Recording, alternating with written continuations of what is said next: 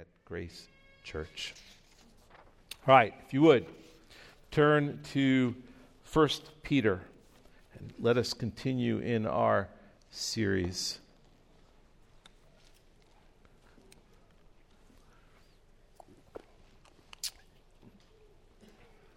And if you would, let us look at chapter 3.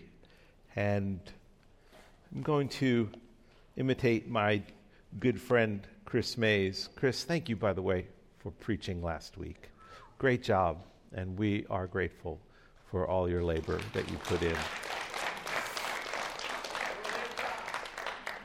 You have no idea how relieved he is. he has lost his voice this week. Um, I think he's just got worn out preparing. Would you stand as we read God's word?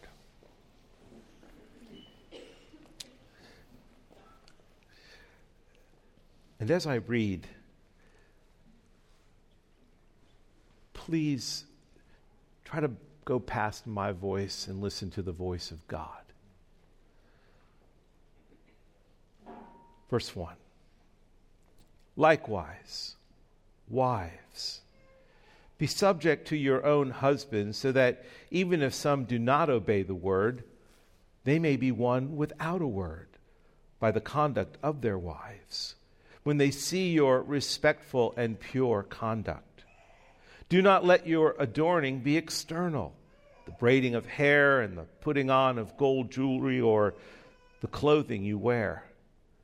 But let your adorning be the hidden person of the heart with the imperishable beauty of a gentle and quiet spirit, which in God's sight is very precious.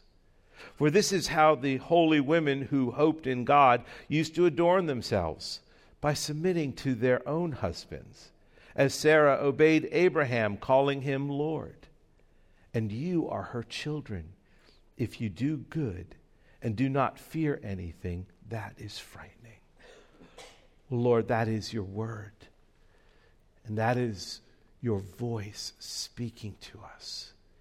Oh Lord, allow our hearts to be attentive to your voice this morning. And may these truths that you are speaking touch each person here, husband and wife. And Lord, may your name be glorified as we talk about these holy words. In Christ's name, amen. You may be seated. In Nancy DeMoss Wolgemuth book, Adorned, she begins her chapter on submission describing the following encounter. I hate this book. Next in line at the book table, she darted at me, waving her copy of my book, Lies Women Believe. I wasn't sure if she wanted me to sign it or if she wanted to throw it at me. Uh, okay, well, I, I stammered. Tell me what you don't like about it. It's that thing about submission, she said, going on to declare that she'd never even heard of this notion before and that she certainly couldn't buy into it. Submission, what in the world? Our conversation didn't last long. Others were waiting, and believe it or not, standing in the same line was another woman who said essentially the same thing. Of course, they weren't the first or last readers to feel this way. But what surprised me about these exchanges was that they took place at an event for women ministry leaders and Bible study teachers hosted by a respected evangelical seminary. Bring up the subject in most settings, even among some in the church, and you can expect to have people look at you as if you were from another planet. The tragic reality of domestic abuse makes the whole idea of submission even more objectionable to many. In fact, it is often asserted that the church's teaching of submission in marriage actually promotes and fosters abuse of women. Those who take this biblical concept seriously are often ridiculed as unenlightened at best, misogynist, women haters at worst. She goes on to give her view of biblical submission. She writes, For a wife, submission means accepting God's good order for her life, just as a husband submits himself to God in accepting God's order for his life. And it gives her the privilege of representing the mystery and beauty of the Son's submission to the Father. For even within the Trinity, we see this paradoxical arrangement seamless unity with separate roles and different identities, perfect equality with pure submission. The Father and the Son, we know, are both equally God, and yet the Son chooses to submit himself to the will of the Father. The submission of Christian wives to their husbands is a powerful and beautiful picture of the Son's submission to his Father and the church's submission to Christ. These wives, together with husbands who love them selflessly and sacrificially, put the gospel story on vivid and compelling display. Some dismiss the New Testament teaching on submission in marriage as being culturally bound and irrelevant for today's readers, simply an acknowledgement of the cultural norm of the day. These writers, they say, were simply giving women advice on how to live a righteous and holy life within that now outdated cultural system. Let's face it, our independence is challenged in these verses. Most of us, if not all of us, have grown up in a culture and a country that idolizes freedom and independence. And submission is not in our DNA, self rule is the idea that we can control and should control our own lives. The very idea that started the whole mess in the Garden of Eden. The desire for self rule, as we see in Genesis, distorted God's good created order. Wanting to be like God,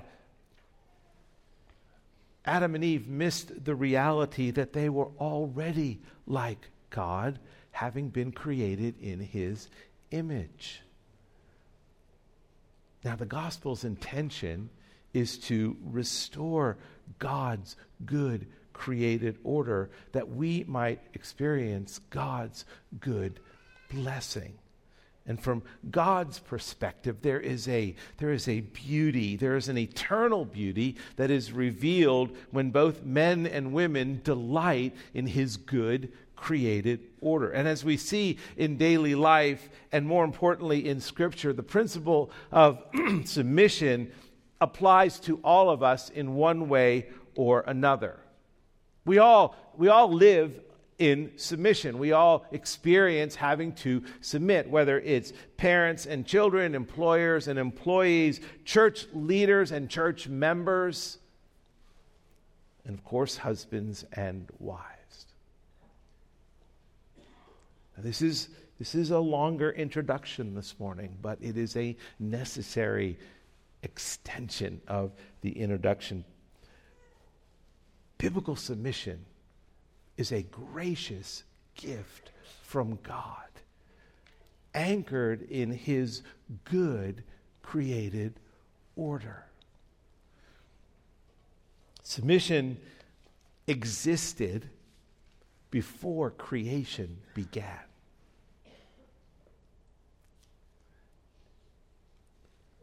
Submission existed before creation began. And it is not, as well, a result of the fall.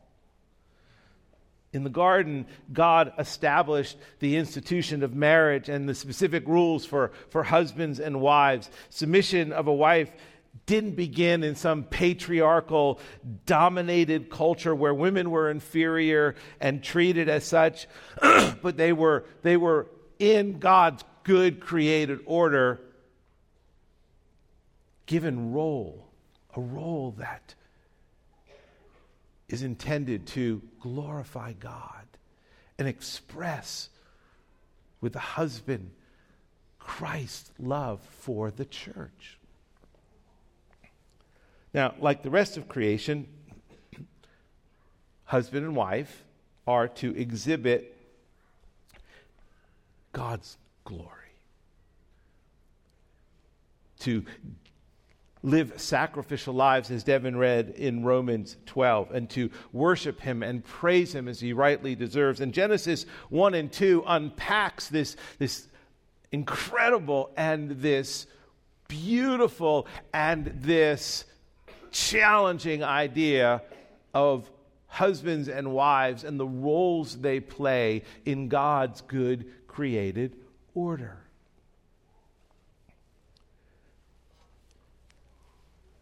Both Peter and Paul, writing under the inspiration of, of, the Holy Spirit, specifically set forth this divine order of, of headship and submission as, as being timeless, as, as a husband and wife. Their relationship is patterned after God and his relationship with his son.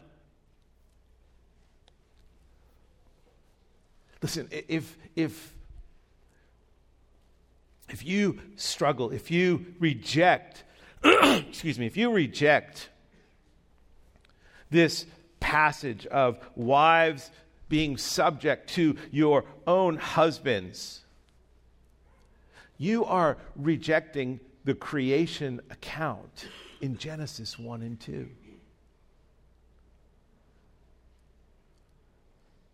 Peter, Peter is looking back to the most incredible moment in history when God created the heavens and the earth.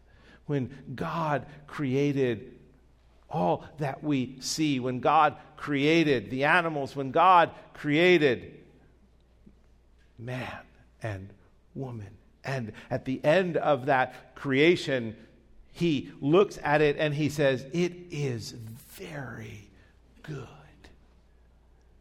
And if you, you look at this passage here and you, you reject this passage or you say, ah, well, no, no, no, we need to modernize this passage. We need to, we need to bring this passage, excuse me, into the 21st century.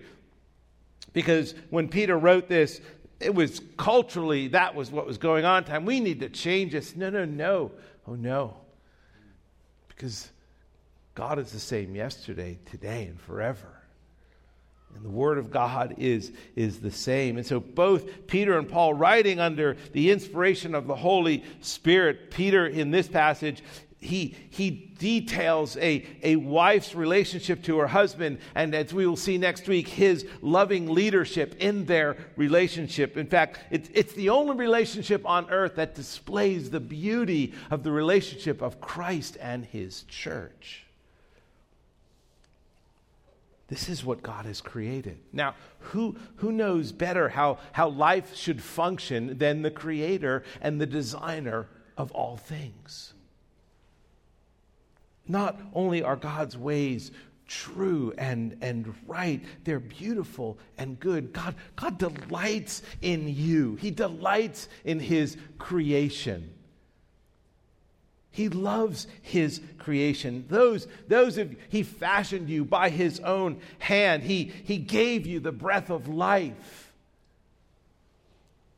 And he desires for all of us to delight in him and experience all of his good blessings. Our, our good and wise God, he never asks us to do anything that would harm us. Everything he asks of us is for our ultimate benefit. If we abandon or we reject the plan that he has set into place for us, we do it to our own harm.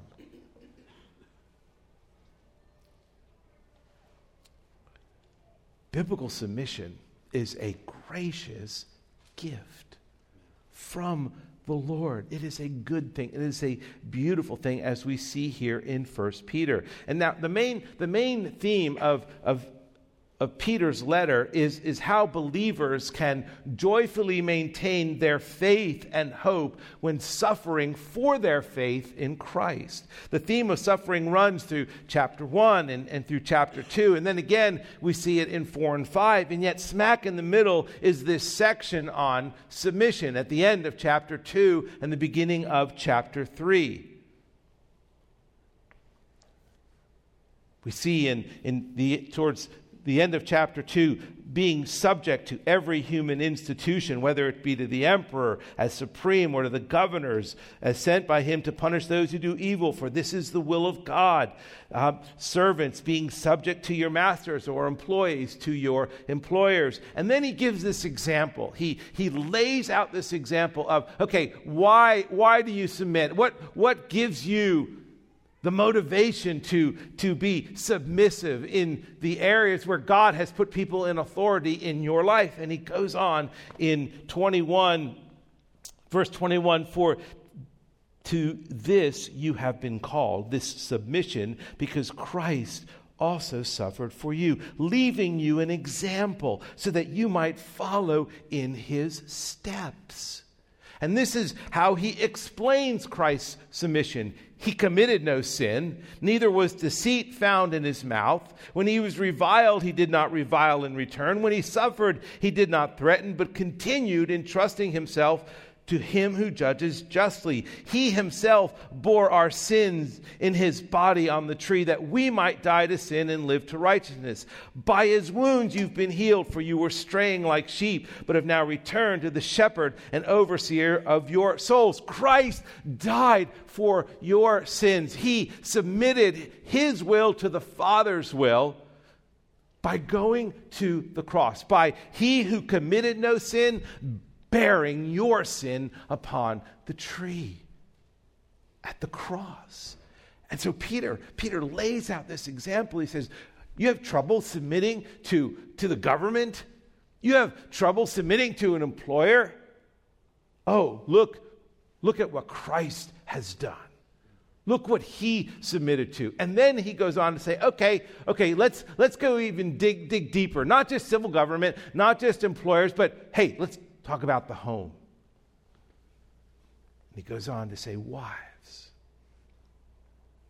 submit to your husbands,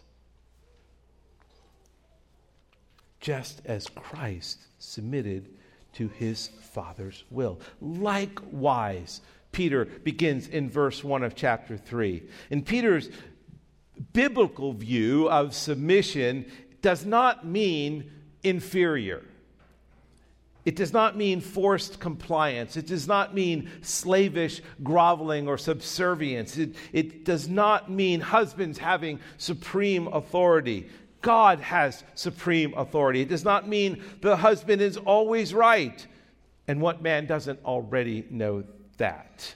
It doesn't mean following your husband into sin. In fact, just the opposite. It never ever means allowing your husband to abuse you. There's no reason ever, there's no justification, there's no rationalization for a husband to ever physically harm his wife or to verbally abuse his wife with demeaning comments, sarcastic digs, public shaming, any behavior that treats his wife, that does not treat his wife with dignity and honor and gentleness and the respect she deserves. As a co equal image bearer of God, as a joint heir of Christ. Amen. Submission under Christ's lordship is radically different. Biblical submission and, and biblical leadership, which we will talk about next week when we talk about husbands in verse 7, are activities that allow a marriage to display the glory of Christ and the love of Christ for his church for you. Marriages in this church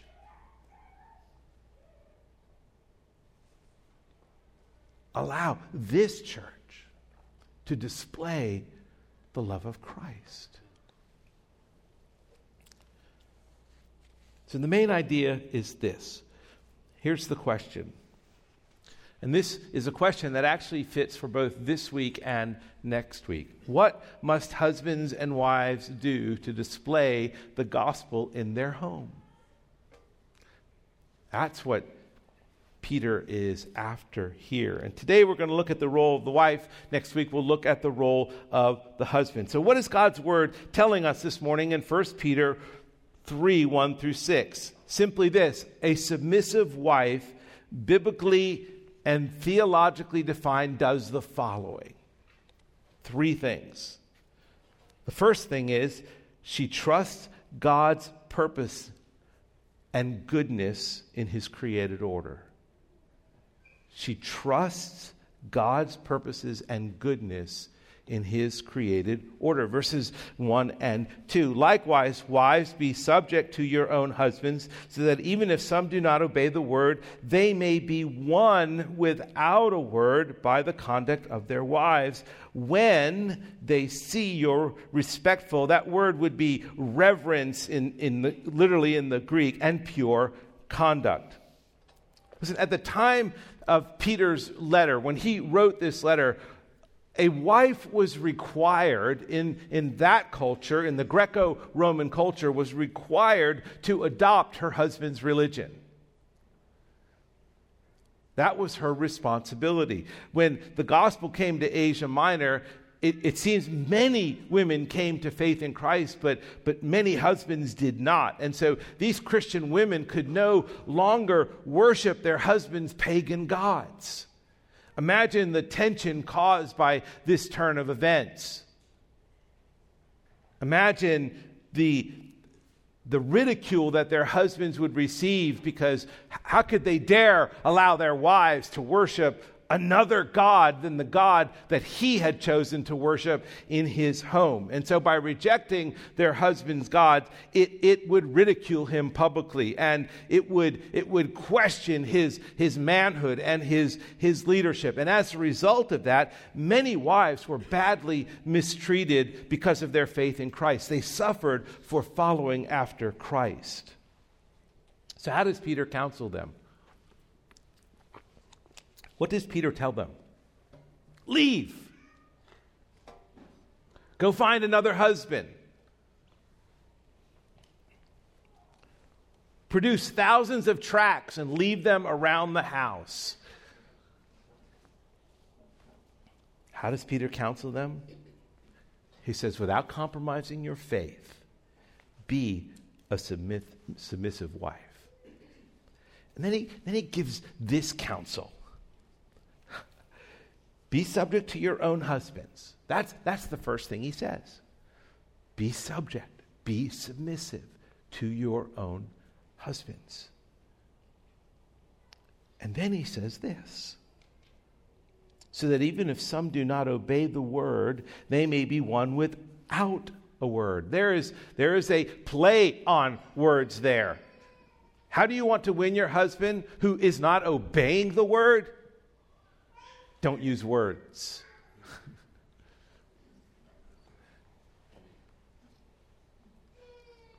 Don't incessantly badger him with the gospel. Don't leave your Bible open at the kitchen table all the time. Don't leave tracts around the house. Don't be telling him. But she, he goes on to say, this wife you will you can win your husband without a word by your conduct when they see your reverence. Now, that word reverence, that word respectful, that word reverence there, or, or fear of the Lord, anytime Peter uses the word fear in his letter, he is talking about the fear of God. He is not talking about fearing or reverence towards her husband. And he's, he's communicating look, your reverence to God your relationship with the Lord, your, your godliness, your conduct, your, your submission to God is going to be seen by your husband.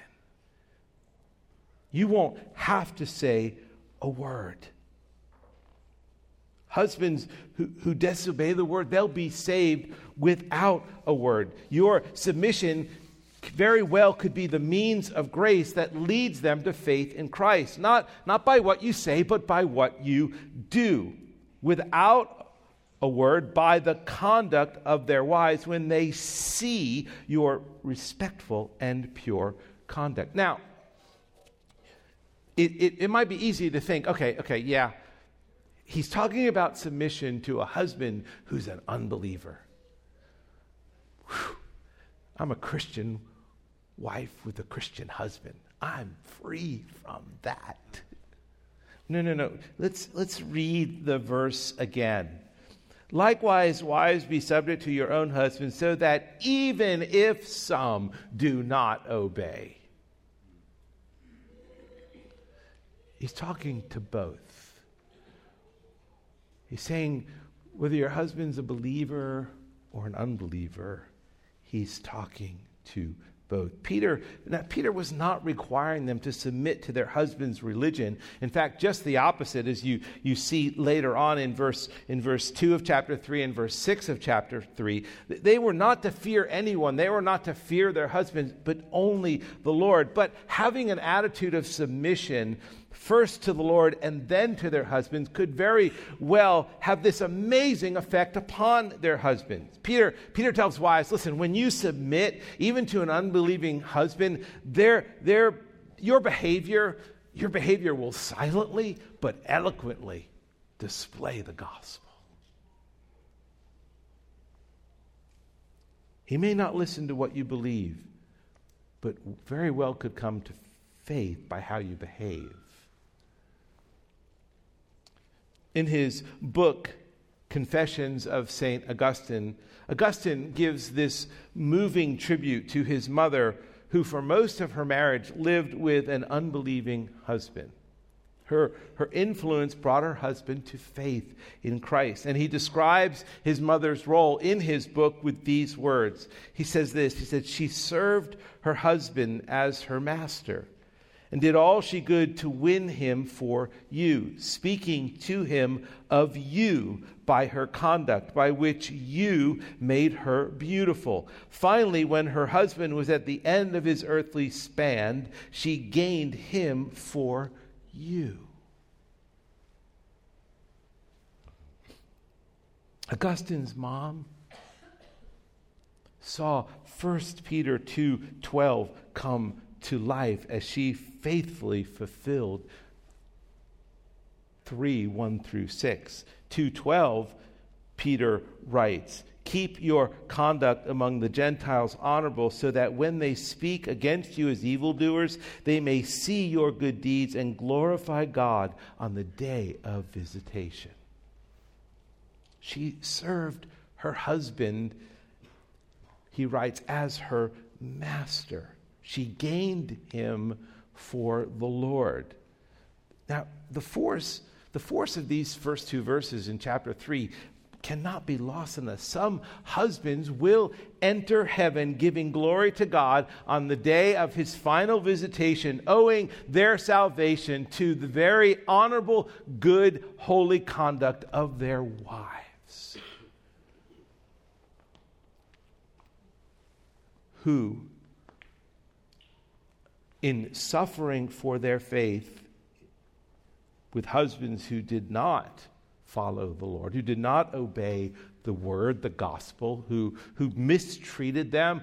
These, these wives remained submissive to their husbands that they might win them for Christ. Now, how much more should wives of believing husbands entrust themselves to God's care. And that's, that's what these women did. They entrusted themselves to God's care. They entrusted themselves. They did not fear being mistreated by their husbands, even when they were. They did not fear what the outcome was because they, they were fearing God, they were trusting God. And so, how much more, as a, as a believing wife with a believing husband, can you entrust your care to God? Peter does not minimize the trials and sufferings that these wives experience in difficult marriage, but he, he does not want them to wrongly focus on ultimately who they are living for. So he says, have reverence towards the Lord. As we see throughout 1 Peter, have reverence towards the Lord, and your husband will see that.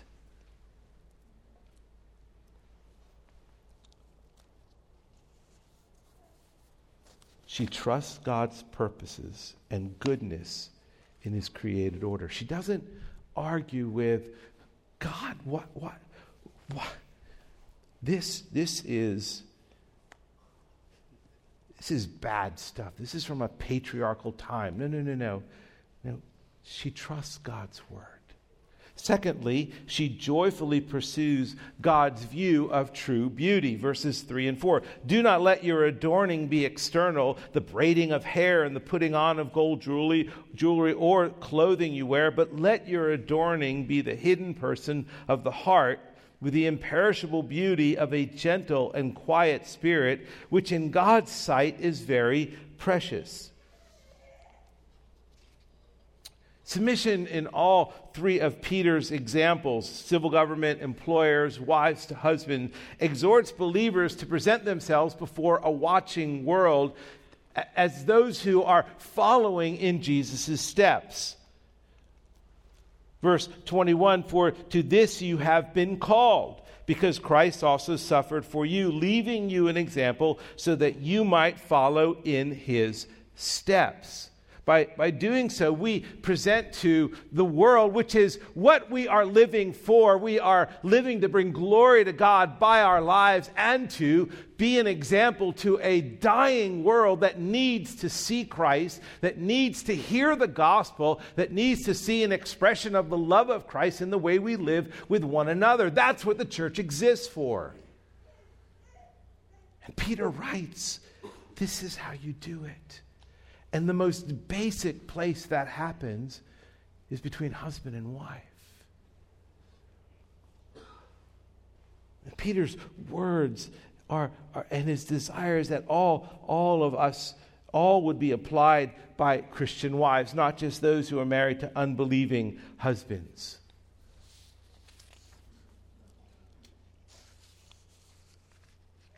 Says that your You have a living hope. And your conduct as a Christian wife says something about you. And, and it's an adornment that, that speaks of, of what God is doing in you. And it's, it's not. And, and here, Peter talks about adornment in a way that what it is and, and what it isn't. Listen, in the, in the, in the Greco Roman world, verse, verse 3, he tells us do not let your adorning be external, the braiding of hair, the putting on of gold jewelry, or, or clothing you wear. The, the pressure in the Greco Roman culture was immense for women at that time to adorn themselves externally. And many husbands demanded that. Like, and like all cultures, there was significant peer pressure to conform. And, and it's, it's no different today. It's no different today, the, the pressure to pursue external beauty drives many women in particular to despair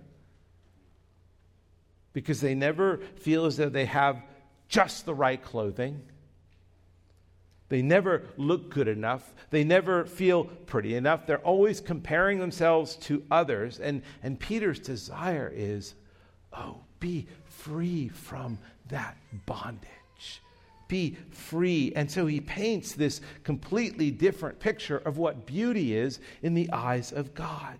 He doesn't want a woman's primary motivation to be a desire for external beauty, but an inner beauty fashioned by God. But, he, but listen, he's, some, some have actually taken this when he says, you know, do not let your adorning be external, the braiding of hair and the putting on of gold jewelry or the clothing you wear. Some have are, uh, uh, are literalists. They say, okay, no, no braiding of hair, no gold jewelry, or no clothing. now, he is not, he's not, I don't know if you've heard of Amelia Bedelia. Anybody hear of Amelia Bedelia? Yeah, the children's book character who takes everything in life so literally, she makes a sponge cake with real sponges. And, and that's what not, Peter's not doing that here. He's, he's not advocating for frumpy wives. He's not, he's not advocating for how plain can you possibly be. When you, when you walk into a room, we want nobody to notice you. In fact, we don't even want your husbands to notice you. Just, just be plain. That is not what Peter is advocating here. And he's not a moralist. He's not, don't wear anything that is fashionable. He's not saying this is what women should strive for. We, listen, we live in a world where appearance is important. Sadly, for many, it's the most important thing in their lives. Rather, Peter's saying, listen, don't be taken in by the worldly value that is being being pushed on you here because in God's kingdom there's something far more significant and last and lasting beauty, a beauty that endures beyond our aging bodies.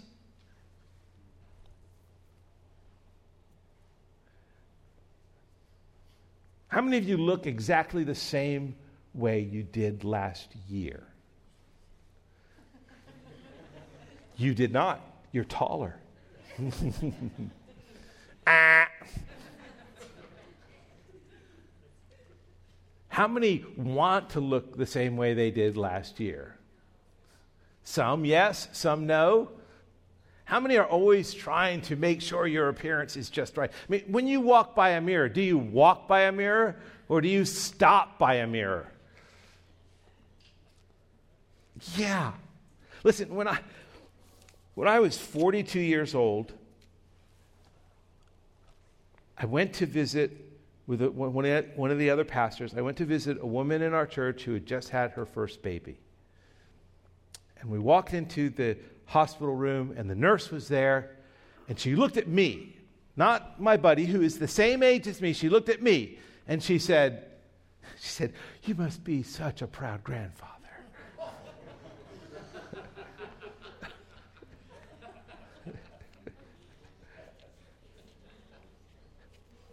I'm 42 years old and I'm not a proud grandfather. And I, and I went home and, and, I, and I looked in the mirror and I thought, wow. I, was, I was at this, and this, this was just maybe a year before, a year, I was at this concert that my daughter Jenny was singing in. And it was, it was a big stage, and, and we were down on the front row, and somebody was videoing. And, and, and I'm, I saw the video afterwards, and I'm looking there and I'm thinking, who's the guy in the front row who's lost all his hair up there? And I realized it's me. How often do I look in the mirror like this? I don't, I didn't know. Marilyn never told me. I was aging. Brothers and sisters, True beauty, Peter says, is something that is not seen outwardly first, but begins inwardly. With a, with a woman's reverence for God that, that cultivates a gentle and quiet spirit. A gentle and quiet spirit, listen, a gentle and quiet spirit is not a feminine temperament, it is not feminine personality. Guys, we can have gentle and quiet spirits as well. We see that in Matthew 11 29, where Jesus says, I am gentle and lowly of heart. I am meek and humble. Qualities all Christians are to have as they walk in his steps.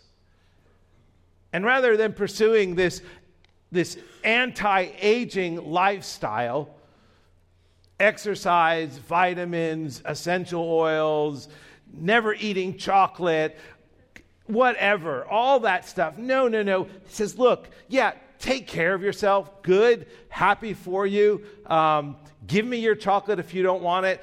Just, but, but see true beauty, not on the way you look outwardly, because sadly, guess what? When you're, if you're here next year, you ain't to look the same.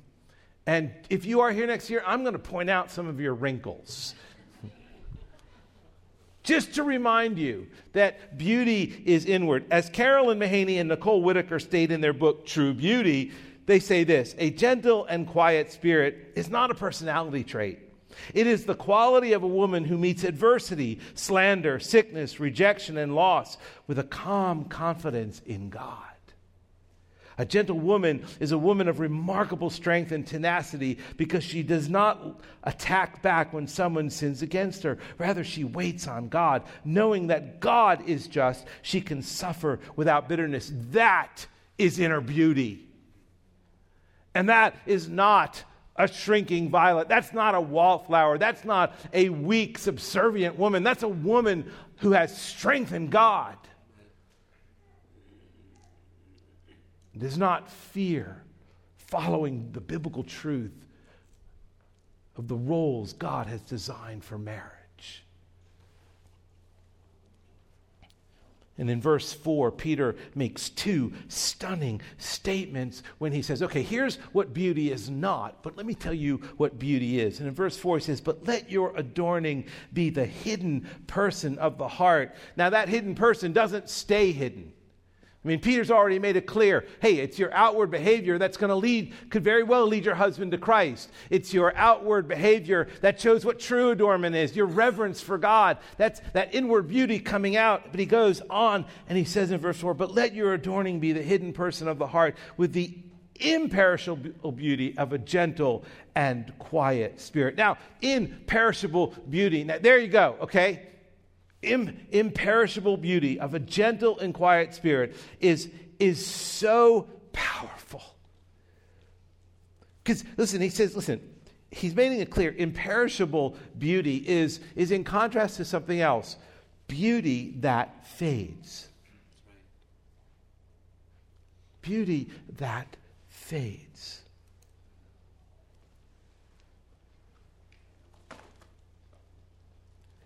The imperishable beauty of a gentle and quiet spirit can be so powerful, it can be seen by even the hardest heart.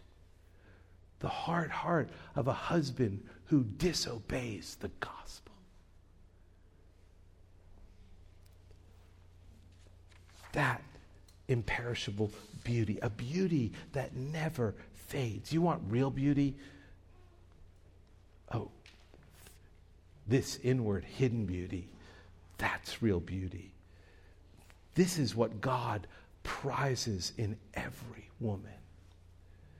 Brothers, this is what we should be prizing in our wives. Do you prize that in your wife? And we'll talk about that next week.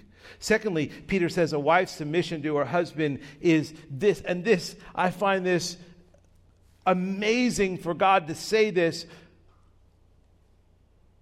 a gentle and quiet spirit, which in God's sight is very precious.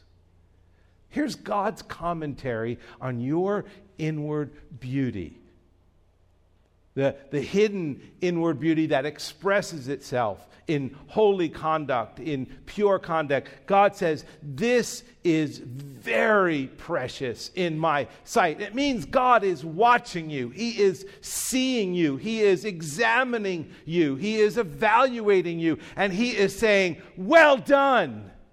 Oh, you are so precious, very precious in my sight. Now, what other things in 1 Peter does Peter say are precious in God's sight? Well, in verse 7, we see that our faith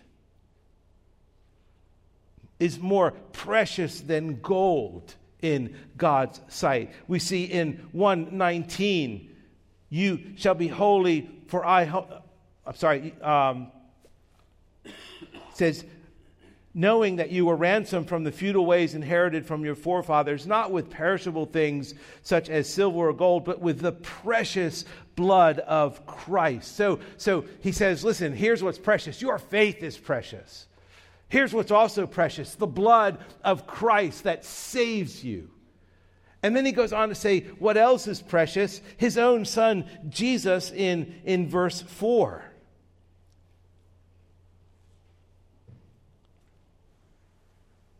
And your gentle and quiet spirit. Brothers and sisters, God, God delights. God delights in his children. God delights in those he has called to his, himself. God delights particularly God delights in you, wives. He delights in you, ladies. He delights in you, and He finds that when you are when you are faithful to revere Him, faithful in your conduct, faithful in your pursuit of Him, He says, "Look, that's all very precious in my sight."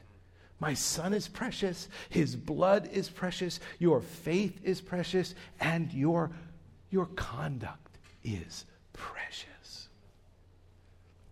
And thirdly, a submissive wife, biblically defined, she courageously fears nothing but finds hope in God alone, verses 5 and 6. For this is how the holy women who hoped in God so here's this, this example. Listen, these are, he's going back to the Old Testament. He's talking about, he's using one example, but he, he's got a number of women in mind. He's saying these holy women, he's calling them holy women who, and here's what they did they hoped in God.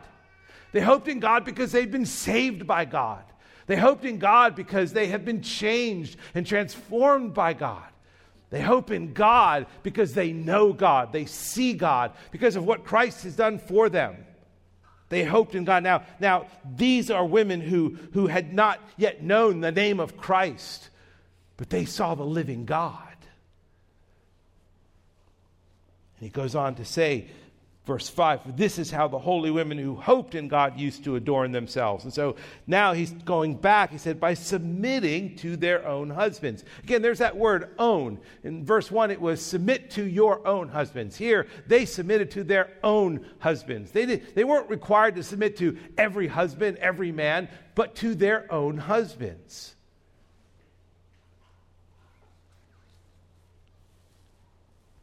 As Sarah obeyed Abraham.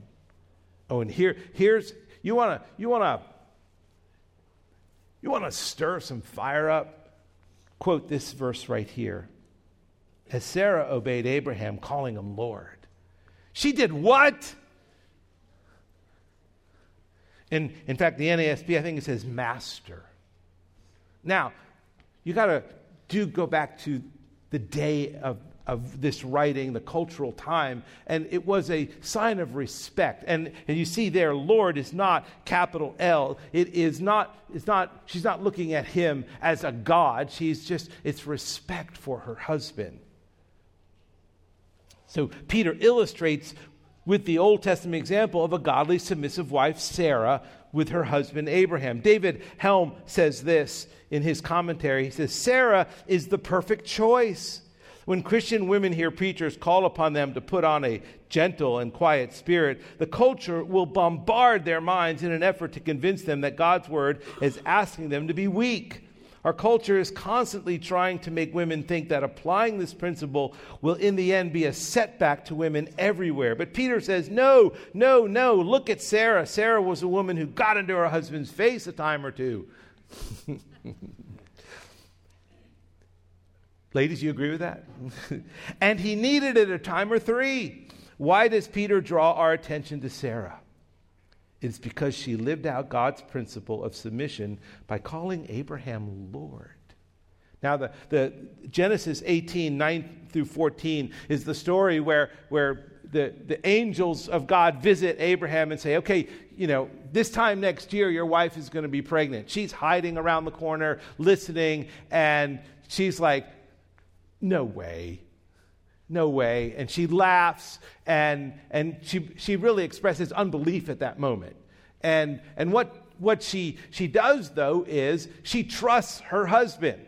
He's, he's what, 99 years old? She's, she, I mean, they are done with having kids, at least in the natural sense. And I can imagine Abraham saying, Come on, dear, let's, let's have some time together. And she goes, Nah, you're too old. No, no, no. And no, no, no. She trusts her husband, she trusts the Lord. And sure enough, what, what is impossible for man is possible with God. And she and and and Peter uses that example as saying as an example of a wife who was trusting and respecting and submitting to her husband. Sarah is no shrinking violet with respect to Abraham. She could hold her own with him. And you, you see that in Genesis. She, she wasn't weak, she was real. She's portrayed as a woman who has faith. She's described as physically beautiful. When she was young, she struggled with unbelief. And yet, Peter holds her up as an example of a godly woman. Peter is telling every woman here you can hope in God because you have been born again to a living hope. You are precious in God's sight because of the precious blood of Christ shed on the cross for you. Listen, sin has distorted and ruined God's good created order, but the gospel has restored has restored what, what our sin has attempted to destroy. Jesus' suffering and death at the hands of those who reject his ways and his eternal life. He paid the price for that sin. His death and resurrection made us new creations, those who can now return to God's good design, who can now submit under His good created order. And we can live in the blessing of that. Listen, this passage, it's only six verses. And, and, and if I was a wife, I'd be asking, well, why, why six verses to the ladies and only one verse to the guy in verse 7? Oh, we'll talk about that next week. Um,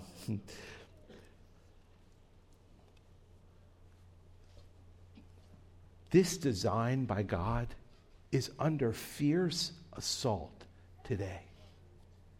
Fierce assault. Peter wants every woman to know that her godly design and role is precious in his sight. The culture in which we live sees great evil in this passage great evil. They see in this verse a continuation of male dominance and male oppression of women. This passage is viewed as a remnant of a, of a bygone patriarchal era that many believe must be eradicated. Any distinction between men and women and any gender distinction in our culture is now seen as evil. Gender neutrality is the new religion of our time. But there is no confusion in the Bible about men and women and their dignity and equal worth before God. Both are created in God's image. Both are heirs of the gospel's promises. Both are honored by God as a chosen race, a royal priesthood, a holy nation, a people for God's own possession. Brothers and sisters, both are children in the family of God, and both are to function in God's designed, good, created order patterned after the Trinity. The Trinity. This, this is, Jesus submits his life to his heavenly Father, not because he's inferior in any way, but because it is vital and necessary for God's good purposes to be worked out in that created, in that order. He delighted in doing his Father's will. Now, listen, Jesus is co equal with God the Father, he's co eternal with God the Father because he's fully God. And yet, he lives even now in eternal submission to his Father. This same structure, this exact picture, is written into the fabric of every marriage. Husbands and wives, their spiritual natures are the same. Both are equal before God. Both have dignity and worth before God. But in order for the family to function as God intends, for there to be the same harmony seen in the Trinity, the wife, with no less dignity, takes her place of submission to the leadership and headship of her husband. In the same way, Jesus, with no loss of dignity, submits to the headship of his heavenly Father. Brothers and sisters, God's perfect design for the family, it is beautiful, it is harmonious, and it is peace filled. And it is God glorifying when both husband and wife joyfully submit to God's authority by accepting their roles. And when they do it, it is a beautiful, God glorifying life. Father, thank you that truth reigns, that your word your word is truth, and we can trust your truth, and we can entrust our lives to this truth that it is your good created order. And Lord, this morning, we humbly submit ourselves to this truth for your glory. In Christ's name.